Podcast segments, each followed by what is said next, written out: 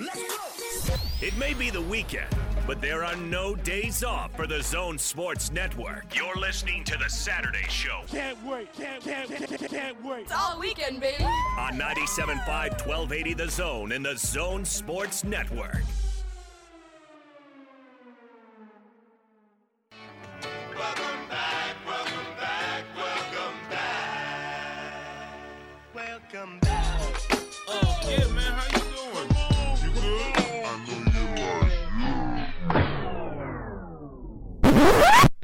There goes the runner, swinging a fly ball left field. Pereira going back, still going back. It's gone. Bees win. Jack Mayfield with a two-run homer to provide the exclamation point on a walk-off win for the Bees. 2-0 pitch. Rojas lines it to right. There it goes. It's up there. It's out there. It's gone. We're tied. Jose Rojas, five for five.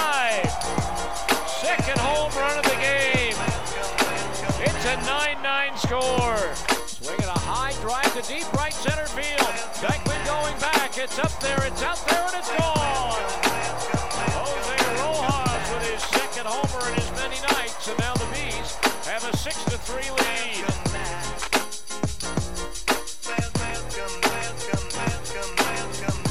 Welcome into the Saturday show. Hope everybody's doing fantastic out there. Joachim Lundy along for the ride. Eric spinning the ones and twos, as it were, behind the glass over there. Hope y'all are doing great out there, wherever you might be. Tuning in on the Zone app, 97.5 FM, 1280 AM. We're live, we're on air, and we're having fun. Lundy, what's up, my friend? Oh, you know, just enjoying life. Excited to get another Saturday show rolling. I know, absolutely. Thanks for, uh, by the way, a big thank you to Austin Horton for filling in last week. Uh, I'm sure it was fun for him to be back in the saddle because he used to be like the the guy. The Saturday show yeah, guy. Yeah, so really cool to have him back. I was down in southern Utah and appreciate you guys filling in for me, but excited to be back behind the mic having some fun and got a lot to talk about today. We have Euro Championships. Uh, well, actually, Wimbledon just switched over on ESPN, so we've got tennis. We got the Euro, UEFA uh, Euro Championships in soccer. NBA playoffs are still going. Major League Baseball's rolling. As you heard Eric just play. I've had some fun times with the bees this week. I know both Eric and uh, you have been producing games recently for Steve Klauke. And by the way, the the walk off home run call. You could hear it in Klauke's voice. He didn't think that thing was even gonna go, and it just kept going. It was just like it. Yeah, it was one of those things where, and it, it's what makes him one of the best in the business. Where he was just so excited, you could hear it in his voice. Yeah. it was just like it, it made me pumped just Yeah. listening to a highlight of it. You know, days later. Well, It- yeah. See, just- he, but the thing is, he starts the call, and Uh-huh. he's like, "Well, that one's out to the warning track, maybe." And oh no, it's gone. bees win. Klauke's the best, dude. I, I, I love that guy. He he deserves a bigger shot at, a, at a- like an MLB team. I, I that's just my personal opinion on the matter, but we are lucky to have him here in Salt Oh, Lake. uh, unbelievably lucky. He is he is an incredible talent. Yeah, he he does a great job. Obviously, they are back in action. Is it six o'clock tonight, Eric? Yeah, I think so. Six uh, six o'clock against the Oklahoma City Dodgers and Steve Klauke, just one of my best friends. Just a really good dude. He, he he's a great guy. Uh, you know, he's not just a great broadcaster. Great guy. You guys want a fun tidbit about 100%. Klauke, by the way? He does not follow me on Twitter. Do you guys know why? He doesn't follow me on Twitter either. For good reason. Nobody should follow me on Twitter. okay, fair enough. There's one specific reason he's told me multiple times why he will not follow me on Twitter. What's that? It's because I tweet about soccer. Ah. That's his reason. Yeah. He does not like that. That's the only downside of Steve Klauke. He uh, does not like soccer. I, I don't know that he. I mean, I know that he doesn't follow me. I don't know that he even knows where he could find me if he wanted to follow me. He And, could find you really easy. You know, uh, you know, I, as much as I would be honored to have Steve Klauke follow me, he would probably find zero value in anything that I tweet because there is zero value in anything that I tweet. Fair enough. But hey, we're having fun anyways. Uh, you can follow Lundy at 24 7 Lundy. Interact with the show that way. I'm at Jacob C. Hatch, and Eric is at Eric18 Utah, if I'm not mistaken. Yep, that's the one. Uh, I'd love to have your guys' feedback on whatever we're talking about today. Uh, I honestly, thinking about this coming in today to do the show, I was trying to come up with like a quote unquote question of the day. And the sports universe right now is so vast and so varied that I couldn't think of one specific one, but the one I kept coming back to, and I think will make this kind of the key part of the show, is name, image, and likeness in college sports. Because obviously, we are a market dominated outside the Utah Jazz by the college teams here locally. The University of Utah, BYU, Utah State, and to a lesser degree, Weber, Southern Utah, Dixie State, Snow, Slick, whatever university you happen to cheer for, they dominate this market. So, we're going to talk a little bit about that. I, I want you guys' opinions, you, those of you listening out there. We'll get them from Lundy and Eric as well. What you think of the name, image, and likeness era that is here? Do you like the fact that student athletes can now benefit from autograph signings, doing endorsements, uh, showing up and doing appearances at various events. Like, what are your guys' thoughts on that? We want your guys' interaction. You can use the Zone app. You can use the open mic feature, sending your take that way. It allows you to record 15 seconds of audio. Eric can pull that up and play it for us there in the producer's booth. And of course, we want your guys' social media interaction as well. So, kind of getting show off the foot on that. But let's take a minute here, Lundy, and talk a little bit about the NBA. We have one side of the NBA Finals is set. That is the Phoenix Suns. They're going back to the finals for the first time in 28 years. I remember the last time the Phoenix Suns were in the NBA Finals. The round mound of rebound, Charles Barkley himself. Uh, they lost to Michael Jordan's Chicago Bulls. Crazy thing it's been that long. It's it's unreal, and that's one of the things that has made this playoff so fun for me. I mean, I've said it multiple times on this show that just the unknown and the parity of the league this year has been awesome. I've loved that when it was the conference semifinals, even before the Phoenix Suns punched their ticket. Yeah. That the most recent finals appearance by any of those four teams was the Phoenix Suns in '93 that you were just mentioning. Mm-hmm. Like I just I love that it's you know as it were fresh blood. Yeah. In in the NBA playoffs, even in the in the conference semifinal or in the conference finals, the NBA semifinals.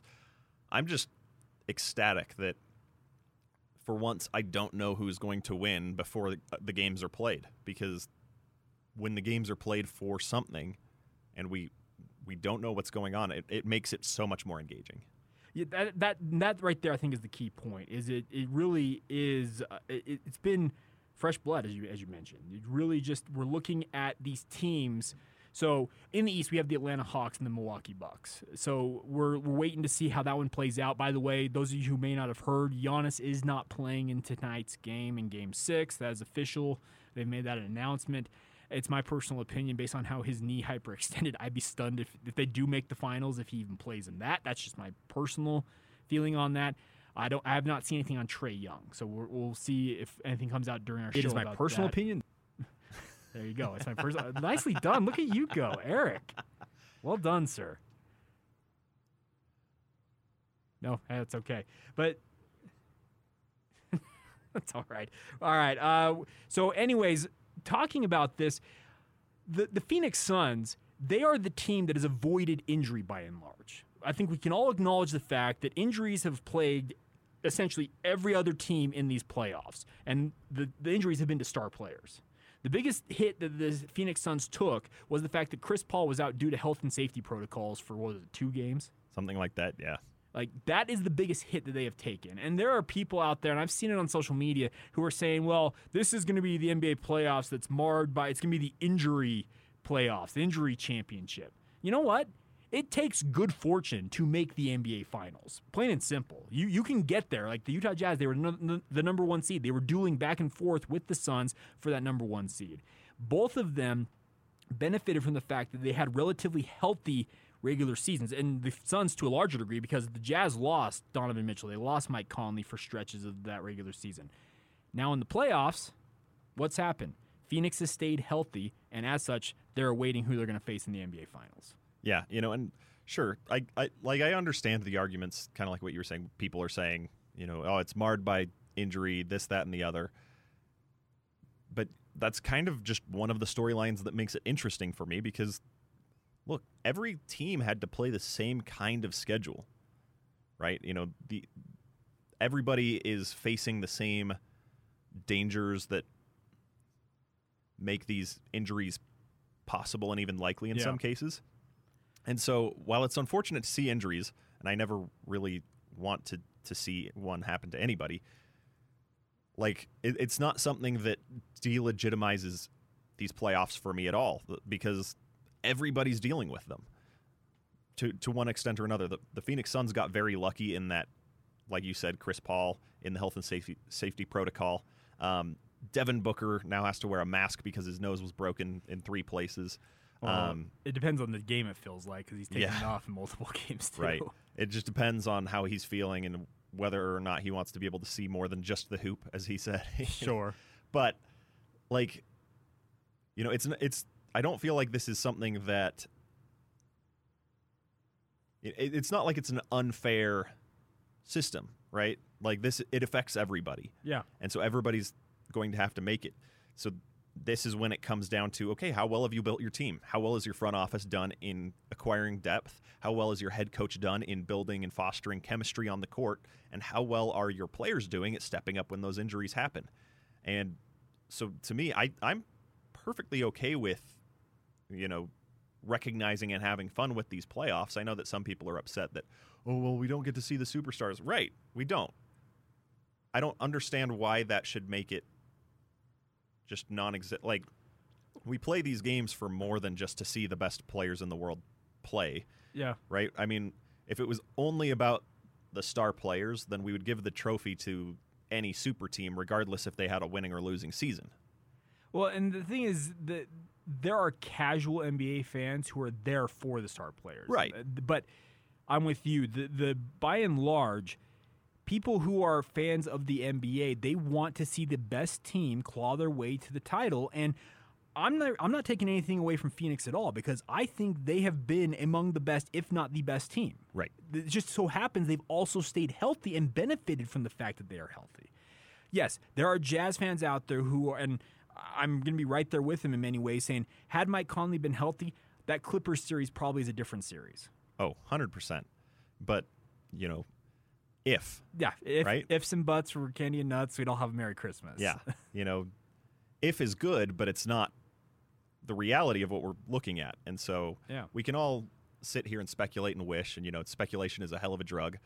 But it's just, you know, the reality is that the Phoenix Suns stayed healthy. The Phoenix Suns are a great team, mm-hmm. even just barring other teams' injuries aside. I mean, they didn't finish with the second best record in the NBA. It wasn't a fluke. Right. That's you know, like uh, people, 72 games. And see, the, the crazy thing about this, by the way, let, I need to note this. I saw this from Alex Kennedy earlier today. It says the Phoenix Suns had by far the worst record in the NBA over a five year span before heading to the NBA bubble last summer. Their total record over those five seasons 113 wins against 280 losses. Robert Sarver's franchise had not gone to the playoffs for 11 years. They've had by far the best record in the NBA ever since 71 wins, 25 losses.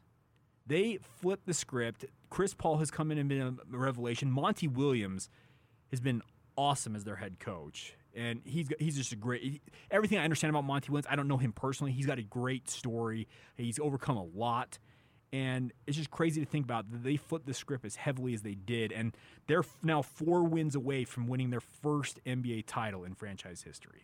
Yeah, it's it, it really has been just spectacular to watch the turnaround. I mean, you know, I guess we kind of should have seen this coming when the Phoenix Suns went undefeated in the bubble. Well, I think a lot of people kind of that's cute, guys, but Yeah. yeah, but maybe we should have Well, been. paying- yeah, I was one of those people where it was like, you know, I, I know people that are Phoenix Suns fans and they were like, man, yeah, like you better. And it was like, guys, like they didn't make the playoffs. Like it didn't matter that they won every game. Like you don't get a prize for for winning the last stretch and still not getting in the playoffs. Like that, that's just.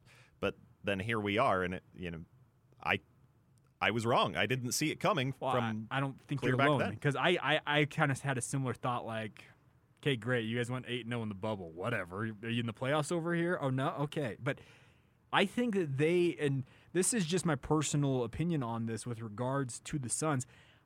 I think that they are a team who has really been very careful about building this roster. And they've had their stumbles. Let's Right. be honest. They had guys like Alex Len that they took in the top five. Uh, wh- what's the other guy's name out of Kansas? Um, ended up going to Memphis and then got like demoted to the Memphis G League team. I, I, I'll, the name will come to me at some point here. So they've had their faults because they've been picking at the top of the draft for some time. Mm-hmm. They hit on Devin Booker. And the funny thing is, the Jazz had a chance at Devin Booker, and they picked Trey Lyles. That'll be one of the things I think many people look at and say, "Wow, what could have been." They also got DeAndre Ayton, and Ayton has finally come into his own. There were a lot of people thought he was another big man bust. He has come into his own this year and been marvelous. And by the way, Chris Paul, 36 years old, still getting it done. Props to you, sir. Oh, absolutely. And you know, and De- DeAndre Ayton has done a lot of crediting to Chris Paul for Yes. helping him become because Chris Paul understands. I mean, he, you know, this is a phrase that's used often, uh, and I think it still applies to Chris Paul, where he's a coach on the floor. Oh, yeah. He he understands what's going along. He he knows not just what his role is, but what everybody else needs to be doing. And so he's been mentoring DeAndre Ayton, even though Chris Paul's never played big man. You know, he's probably never played five in his life, except for maybe if he's playing pickup with his kids. Um, Probably. and so, you know, he doesn't know from experience how to play the position, but he's been around a lot of other guys that do know how to play that position. He's been the posi- position that feeds that position. And so he's able to tell him, okay, position yourself here, do these kinds of things. We need you to run back on on the floor on this kind of scenario. And DeAndre Ayton has really blossomed because of Chris Paul and his his mentorship. And that's the thing about a guy like Chris Paul. He has been around so many different franchises, worked with so many different players, especially big men. And you're right. He has been instrumental to getting DeAndre Ayton to the level he's playing at. Who knows how long Chris Paul is going to play in Phoenix? We don't know. But I don't know how long he's going to continue playing his NBA career. It feels like Right. at 36, like you're like, okay, dude, you how much more do you have? But it just seems like he just continues to get it done. Right. He and by the way, Chris Paul, there's one thing I will always respect about him is that that pick and pop, that that, that jumper when he gets into the lane, that 15 footer right at the top of the key, At the elbow there, it is money. never misses. And that's the thing. He he could probably do that for the next four or five years and just continue to get it done. It feels like. Yeah, it's it's it's the kind of thing where every time I turn on a game and watch him play, like I feel like even though I have this reaction, I turn it on and I see him and it's just like, man, this guy's been in the league for forever. Like how is this guy still on the floor? and then he pulls up and hits a shot and I go, "Man, he's good." It feel okay. Eric, you may be too young for this, but the Chris Paul versus Deron Williams debate. Chris Paul and Deron Williams were connected at the hip. I can remember being a Jazz fan and saying, "No, Deron Williams, he got this, he got the size, he got this." Well, it feels like Deron Williams retired eons ago, Forever ago. and CP3 still over here getting it done. right, he's still an all-star Yeah. and it's not just because of his past accomplishments, it's because of what he's doing right now that he's an all-star. And you know, yeah, I remember like you. I remember the they got drafted pretty close to each other and there was just that constant back and forth as to who was better and you know from this perspective living in Utah watching the Jazz cheering for the Jazz it was always very biased where it was it seemed like every time they played head to head Deron Williams came away looking like the better player Yeah. and so at the time it was like why is this even a debate it's clearly Deron Williams well you know hindsight's 2020 and it, no it clearly was not Deron Williams The, because the longevity aspect of it, yeah, it belongs to CP3. Yeah. There's, there's no doubt about that. It just it's crazy to think about, and I, for one, I'm rooting for the the Phoenix Suns, and Mm-hmm. I so I actually was talking to a friend of mine who was big Jazz fan, and he said, "How can you root for the Suns? They're they're in the West. They're going to get their first. I'm like. Sue me. I, I, I, I like the way that team is constructed. And there are a lot of people. And by the way, if you guys are out there, I know there's a bunch of you who do not like CP3 because he has been an antagonist for many, many years in the in the NBA, and especially to the Utah Jazz, because he has not forgotten all of those debates with regards to Deron Williams and him early on in their career. Right. And you know, that's one of the big accomplishments in my mind this season for CP3 is prior to this year, I was one of those people that could not stand to watch him play. And yet this year I find myself whenever I am watching him play just constantly going, "Man, he is really good." And it's just kind of like it, it feels weird and kind of almost dirty for me to be like watching him and enjoying myself while I'm watching him Sure. because he's he is playing at a high level and it, it's fun. I'm enjoy- like I have a good time when I watch the Phoenix Suns play and it it feels wrong and I feel like I should You need to apologize for that. You need to repent. Yeah. but I'm not going to because they're still in. Yeah, they they're playing well. Um, one thing before we hit our first break here, Alex, let's let's bring this closer to home with the Utah Jazz. The one thing, and David Locke brought this up with DJ and PK yesterday. I've been thinking about it ever since he said it, and he said that the the biggest thing he wants to see from the Jazz is them developing roster versatility. And what he meant by that is being able to play in different ways. And it felt like at points this year the Jazz had different ways they could play, but in the playoffs, we all kind of saw that they really only had the one way that they were built for, and he wants to see them try and develop a, just a roster versatility. And he mentioned the fact that the Suns, before he's like, I know there are going to be Suns fans out there who are going to get on me about this.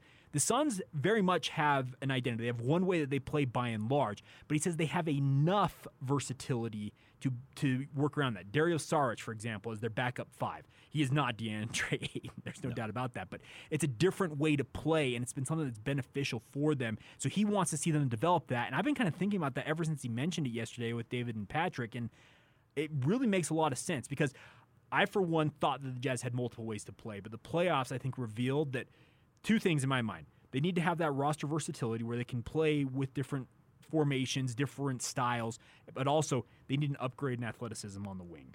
Mm-hmm.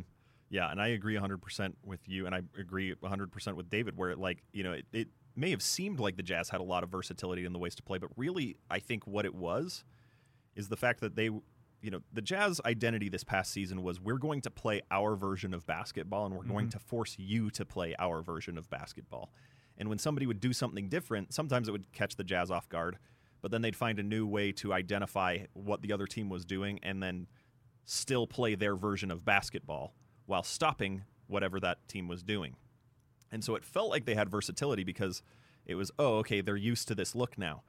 But in reality, they didn't make adjustments because they couldn't make adjustments. They had one way of playing, and that was what did them in against the Clippers was the Clippers the Jazz couldn't force them to play jazz basketball. Yeah, the, the, the Clippers imprinted their style on the series. Yeah. very much that was the case. And see, and again, the one other thing on this, we got to hit a break here in just a moment, is the whole argument for developing that roster versatility. I'm all for it, but I'm also concerned, and th- I think this is going to be something that Justin Zanik now takes over as the chief decision maker in the front office for the Utah Jazz, as the GM, with Dennis Lindsey still playing a role as a, a consultant here. Is that you need to start hitting on draft picks and finding the guys on the wing. I know there are a lot of people out there who are were mighty upset about Udoka Azubuike's pick last year. The, trust me, I, I've seen it all over social media, especially in the aftermath of what happened here with the shakeup in the front office. The problem I foresee is that the Jazz, everybody wants what they're looking for.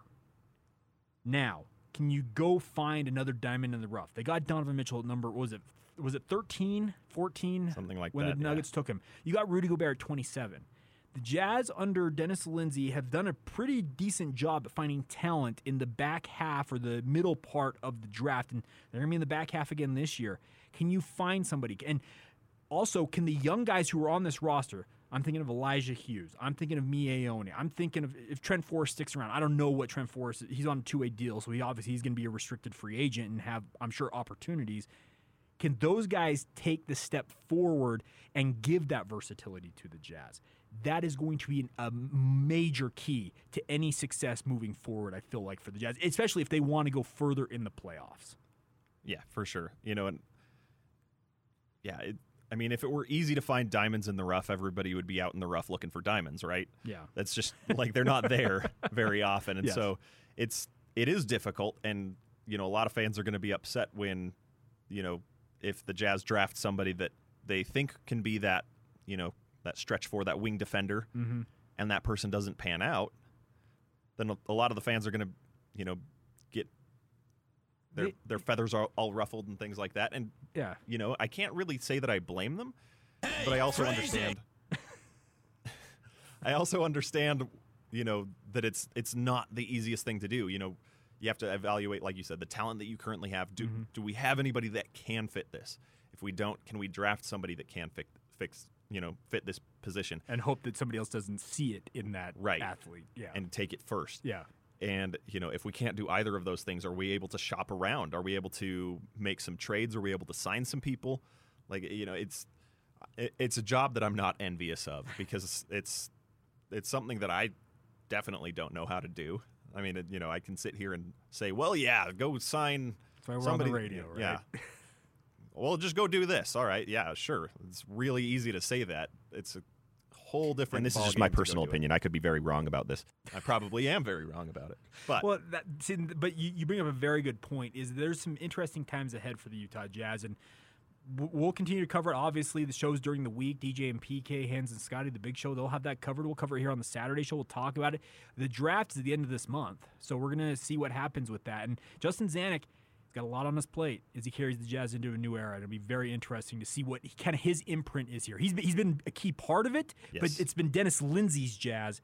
It's now Zanik's Jazz, and we'll see what happens with Jay Z. All right, coming up next, we'll kind of kick off our conversation about name, image, and likeness. If you guys have thoughts on it, you have questions, concerns, whatever it might be revolving around name, image, and likeness for the local college teams or just co- the college athletic sphere, the universe itself, let us know at 24 7 Lundy, at Jacob C. Hatch, at Eric 18 Utah. You also can use the Zone Sports Net, our show, or not our show, our station Twitter feed as well. Send it there and we'll make sure to get it them on the air. That's all coming up next, right here on the Saturday Show.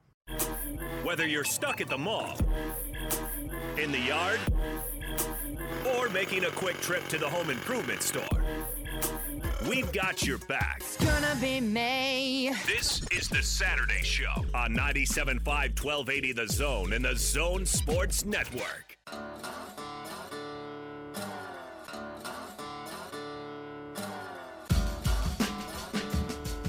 Welcome back to the Saturday Show. Jake and Lundy along for the ride this afternoon here on the Zone Sports Network. A big thank you to all of you for tuning in. Hope you guys are doing great. Weather up and down the Wasatch Front, absolutely wonderful. It's 4th of July weekend. Uh, I'm sure people out there are going to be at fireworks shows, barbecuing, all that fun jazz. Lundy, what you got for your 4th of July? What are your plans?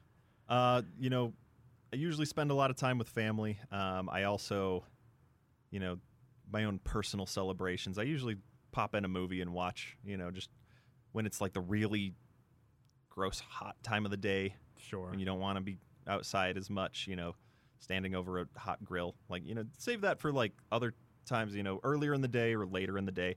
no doubt. But I, I tend to pop in a movie. Um, for a long time, it was Star Wars: A New Hope. okay. I like it. that was it. my Fourth of July movie because you know, it's the story of America's founding. If it happened a long time ago in a galaxy far, far away. Uh, however, I've I've recently transitioned. I've, Okay. I've I've left the Star Wars realm, and July Fourth is what I use to kick off my Marvel Cinematic Universe rewatch. And so I start with Ah. Captain America: The First Avenger, which feels a little bit more true to the you Yeah. know spirit of the the holiday. That works, yeah. Red, So- white, and blue, Mister. The yeah, I, I I'm with you on that. That's actually a pretty good one. Uh, by the way, you are wearing an absolutely marvelous shirt. I know Eric can see it, nobody else can, but that is a great, great shirt. A big old bald eagle. We need to get it. Can we find a bald eagle scream drop? You think, Eric? Yeah, I'll work on it. Let's see if we can find one on. That'd be good. Uh, so, anyways, but fun weekend ahead. I'm looking forward to it. I'm going to a fireworks show tonight, and should be fun. My kids are, by the way, fireworks. They're just like, this is awesome. So, Fireworks are one of those things that like I can't explain. Like I've tried to think about Yeah. why I enjoy them. I'm with you though. I can't explain it. like there's no re- like I could write out everything about fireworks on paper, and on paper it shouldn't be something that's enjoyable. it draws you in though. But a fireworks show is one of the coolest things ever. Like it's just you know stuff that's exploding, and it's. I mean, I guess if we put it that way, that makes a lot of sense. Um, you know, just watching things blow up. Um, but it just it, it kind of drags you in because you're just Yeah. enthralled by. I, I can just sit there and just watch. It's just great. You're just like, oh, this is relaxing. Watching Yeah. things blow up in the sky. as as long as you know and I, I do get a little bit picky sometimes with the fireworks shows if the you know like the the soundtracks that they use Sure. because you know like I want it to be patriotic and things yes There we go. you know like I want to hear and feel that eagle screech and you know I get that Katy Perry is singing about fireworks but it's not the same as you know it's not a patriotic song Sure. I, I'm with you on that. so like don't don't don't put Katy Perry in my fireworks displays. Save Katy Perry for another time because I do I do have a soft spot for certain songs of hers. sure.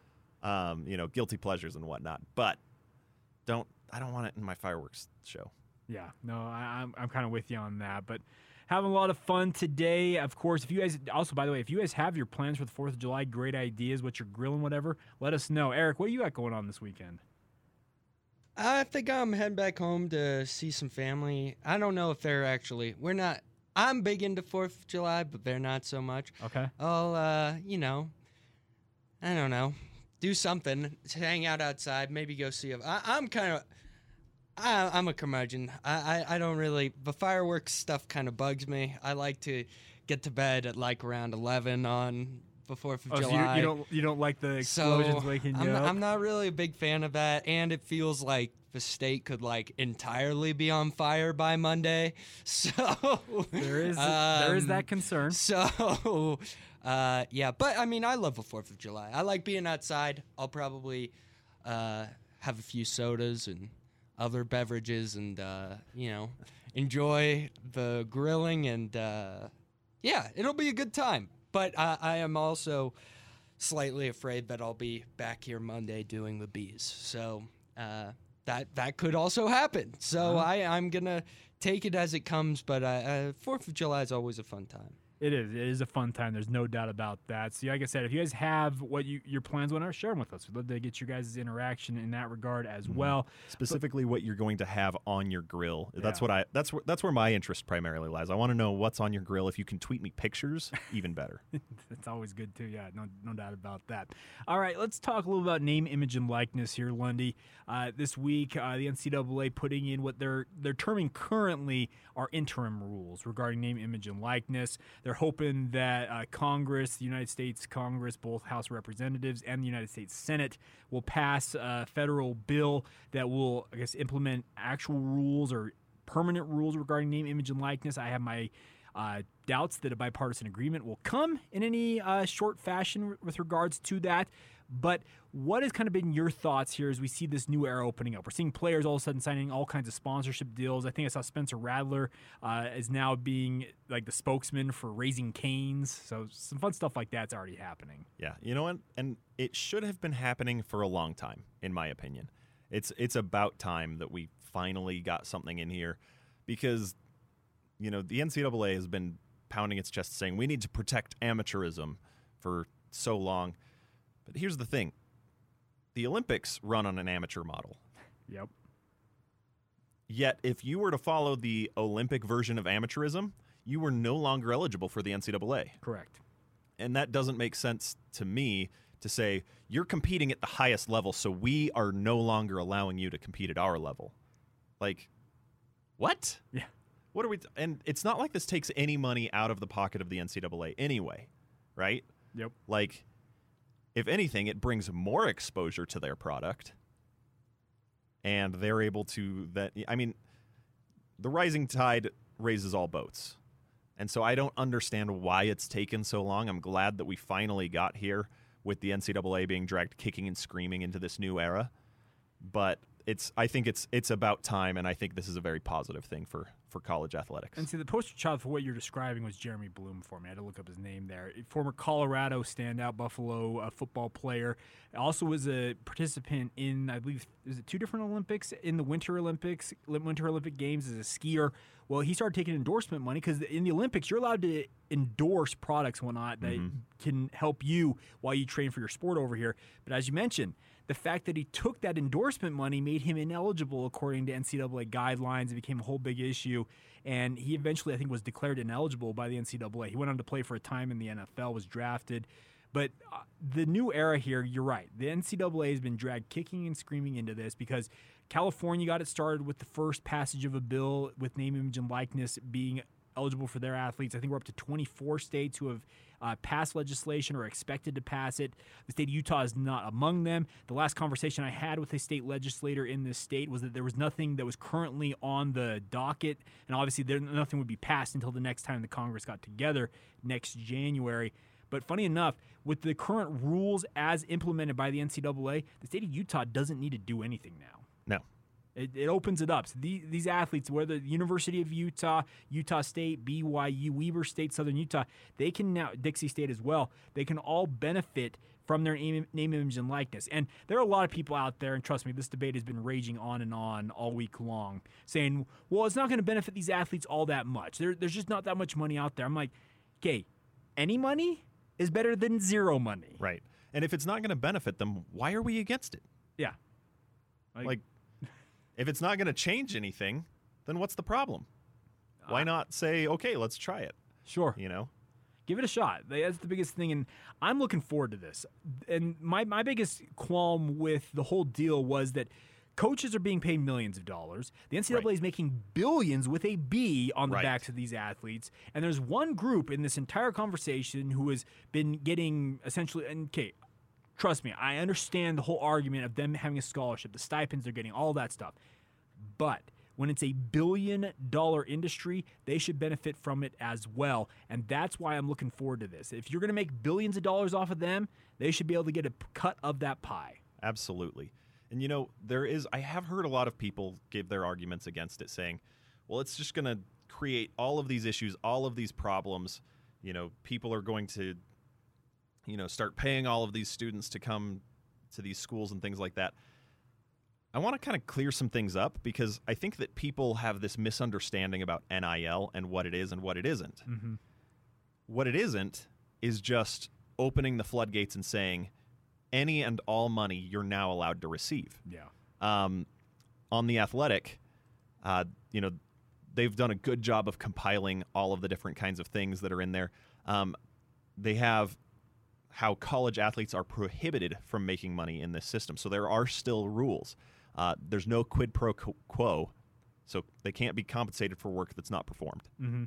Uh, there's no compensation that's contingent on initial or continued enrollment at a school. So recruits cannot be paid to attend an institution, and they can't be paid to stay there and avoid the transfer portal. Uh, there's no compensation that is contingent on an athlete's performance or achievement. An athlete's NIL value might be enhanced by performance, but an athlete cannot have any financial incentive based on points scored, etc. Yeah, there's no pay for play. Right.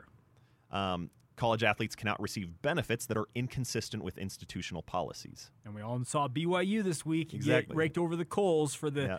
well, that has to be with the honor code. What? They can't endorse coffee? You ever read the BYU honor code, anybody? Yeah, and and it's it's it's explicitly stated here. Yeah. Like, if BYU were to allow that, they'd actually be in violation. Yeah, they would be in violation. of so- and Utah State also came out with their parameters, and the only thing that Utah State's different from BYU on is, yeah, coffee's okay. You can endorse coffee. Um, and then lastly, the, the last prohibited thing athletes cannot wear an athletic brand on the field that does not represent the financial deal an institution has with another athletic apparel company. Fair which enough. makes sense. Yeah. So, you know, but things that they can make money with social media, sponsored posts and advertisements, autograph sales, YouTube channels and Twitter videos, private training lessons, merchandise, endorsement deals, and, you know, a few other things that aren't mentioned here specifically. So it's not limited to just that. But, you know, this isn't just a free for all.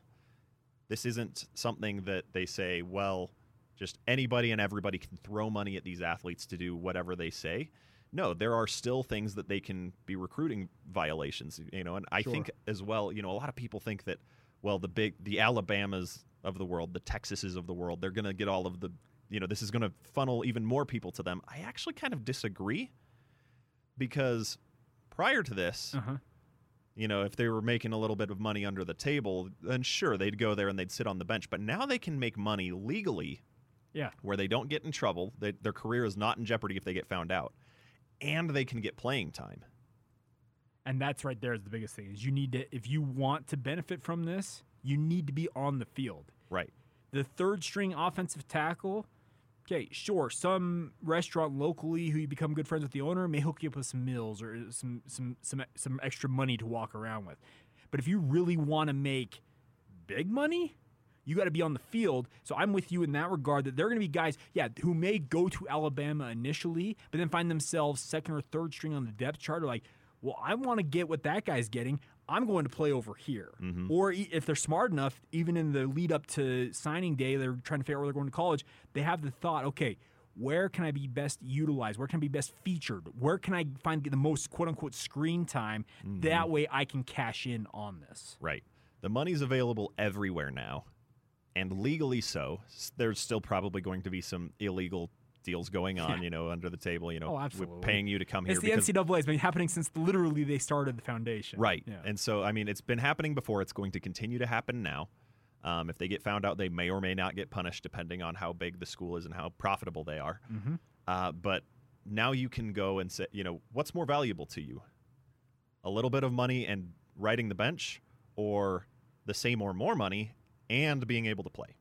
Yeah, that and see, I'm I'm interested in that. And by the way, one final note on this, we'll, we'll continue this conversation. We're gonna have comments from both John Hartwell as well as Tom Holmoe, uh, Utah State's athletic director, as well as BYU's athletic director. We'll get to those in the one o'clock hour. I'll Let you hear a little bit. They were on the Zone Sports Network earlier this week. I'll Let you hear some of their comments on how they're navigating this new world with name, image, and likeness. The one other thing I want to note here locally for these athletes is that Utah is very much a social media heavy state. Yes. There's just like there's like almost this intrinsic understanding of how to promote oneself, and whether that's good or bad, you can have that opinion. But I think it's going to benefit these athletes here locally. That's just my personal opinion on the matter. Um, one note before we go here: Scooter Burke, our a longtime listener, says he is going to the Stadium of Fire tonight in Provo, down there at LaVell Edwards Stadium. Have some fun. I think is it Lee Greenwood and Collin Raye. I think are the That sounds right. headliners for Stadium of Fire this Yeah, year. I'd have to look it up, but that sounds right to me. As a guy who grew up uh, stone's throw away from LES, uh, I can tell you this fireworks show down there, do a pretty good job with that. All right. Anyways, uh, coming up next, we'll get to technical fouls. We'll round out the one uh, the noon o'clock, the noon o'clock hour, twelve o'clock hour. that was a gaffe. Anyways, we'll get to that next. Coming up right here on the Zone Sports Network. In the yard? Or making a quick trip to the home improvement store? We've got your back. It's gonna be May. This is the Saturday Show on 97.5 1280 The Zone and the Zone Sports Network. If you're coming from the street with dirty shoes on your feet, that's a technical foul. If you switch the radio to some modern music show, that's a technical foul. If you touch the thermostat, You'll get hit with a bat. Cause that's a technical foul. You won't feel my wrath. That's a technical foul. Personal foul, 69, offense. He was giving them the business. A technical foul.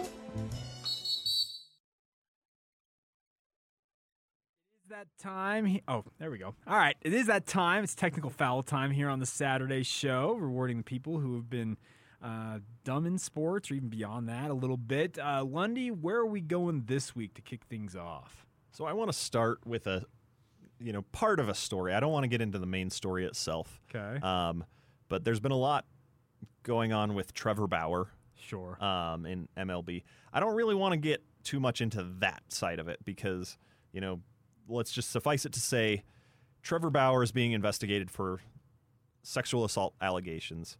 Um, it's a gross story. Let's we're not going to talk about anyway.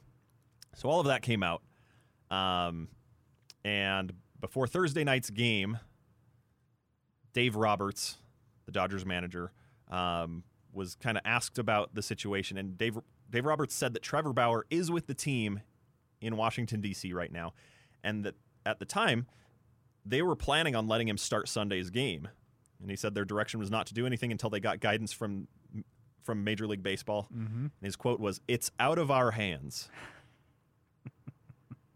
the manager of the Dodgers, who is one of his players, is being investigated for something. It's out of our hands. We have to let him start.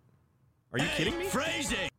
Like, I, I just don't like the manager of the Dodgers. And a half hour later, he released an adjusted lineup for that night's game. Yeah. So you very much it your hands are very much in control of who starts and who doesn't. So why not take Trevor Bauer out of this when uh, you know, thankfully Major League Baseball stepped in and said, "Okay, he's on a, you know, a, a 7-day leave. He will not be starting while this investigation plays out." So, you know, kudos to Major League Baseball for doing the right thing, but technical foul on Dave Roberts and the Dodgers for like, well, we don't have control over our roster. Yeah, It's like, that- uh, well, who does then? Yeah, who who exactly is in control of your team? Like who you you are the manager. Like you make the roster decisions Right. here. It's just Yeah, such a cop out. Yeah, that, yeah. ridi- ridiculous on that front. All right, I got one here, guys, and this one's kind of interesting to me. I'm not sure where the technical foul lies, if there is one that lies here, but uh, so of course the Olympics are upcoming. Uh, athletes are getting ready to head to Tokyo. Well, uh, there are uh, there's sculls. It's part of the sailing portion of the Olympics. It's a two uh, person event where they're in a boat together. Well, apparently Amanda Bateman, uh, she has been uh, qu- the quote here. She's been visualizing the Tokyo Olympics for years, the sights, the sounds, the smell, smells, everything. But she never saw herself here, rowing with a new partner in a weed-ridden, crocodile-filled river in regional Queensland, Australia, to get ready for the event. And anybody who knows anything about crocodiles in Australia, they are terrifyingly large. As everything in Australia sure, is. Like, yes. Everything and anything there is specifically designed to kill you effectively and painfully. Um, like, do they not have So non-crocodile infested? They're-? Like, can they they're- not do this anywhere else? Have like a pool or something? They're currently training on the Fitzroy River, which sits in the heart of central Queensland's crocodile country. The reason why is apparently this river kind of mimics the rivers that they're going to be uh, sailing on in Tokyo, in addition to being on the same, uh, what am I trying to say, time zone as Tokyo. So here's my question. you know how they have those like infinite pools Uh-huh. where you can just swim and swim Yeah. and swim? There's a cur- Can they not do that for the rowing team? Do we have to have crocodiles involved in this? Y- You'd think so. And there's actually a picture here of a 5.2 meter crocodile, and a meter is what, just over three feet, so it's nearly 20 feet long. Jeez. sitting on this trailer in Queensland that was uh, shot and killed in 2017. Oh my gosh. These crocodiles are terrifying. Like, okay, I get the idea. Okay, let's get on the same type of river and let's get on the same like time zone. Blah blah blah blah. But crocodiles? I mean, I guess like I get it where it's you know if you can if you can sail safely through crocodiles and like set a world record, you can do it in the you know if you it's the if you can dodge a wrench, It's- you can dodge a ball man, Yeah, it's dodgeball. mentality, I guess. So Yeah. sure, I'm you know Australia, you you guys, you do you. It's just so funny. Uh, by the way, Rosie Popa or Papa is her Sculls uh, sailing partner. Uh, speaking of Bateman, who we mentioned earlier, Amanda Bateman. Uh, Papa's parents are bronze medalists in sailing uh, from the 1980s, I believe. So there you go. Just All right. yeah. So been- that river was chosen again due to its similarities to the climate and time zone in Tokyo. Okay, but apparently they couldn't train one of the days because hi, hi- is a hyacinth? Uh, it's a waterborne. That's like a weed. It took over the river. It just grew so much they couldn't even sail that day. So uh, whatever. You, you do your thing, but Yeah. I'm not going in with Crocs. I'm just Nope. telling you that much. All right, so there you go. Eric, you got anything for us? Yeah, just uh, briefly, very Okay. briefly. Uh, Tour de France lady who knocked down all the bicyclists. Way to go. Technical fouls on you, and uh, loved your sign. Is she the one that was had the sign out hilarious. there that, like, uh, uh, do you know what that sign said, Lundy? I'm trying to remember. Uh, it was like shout out to my grandma and grandpa. when she actually disappeared for a little bit, and they, They couldn't caught her fi- They finally finally. caught her, but they could. They, they were afraid for a minute she'd slip the country. oh man. All right. So there you go. Technical fouls for this week, and yeah, just be careful around crocodiles in Australia because, as Lundy says, everything in that country feels like it can kill you. Plain and simple. All right, coming up next, uh, you'll hear from both John Hartwell, Utah State Athletic Director, as well as Tom Holmoe, BYU Athletic Director, their thoughts on name, image, and likeness they made earlier this week on the Zone Sports Network. That's coming up next, right here on the Saturday Show.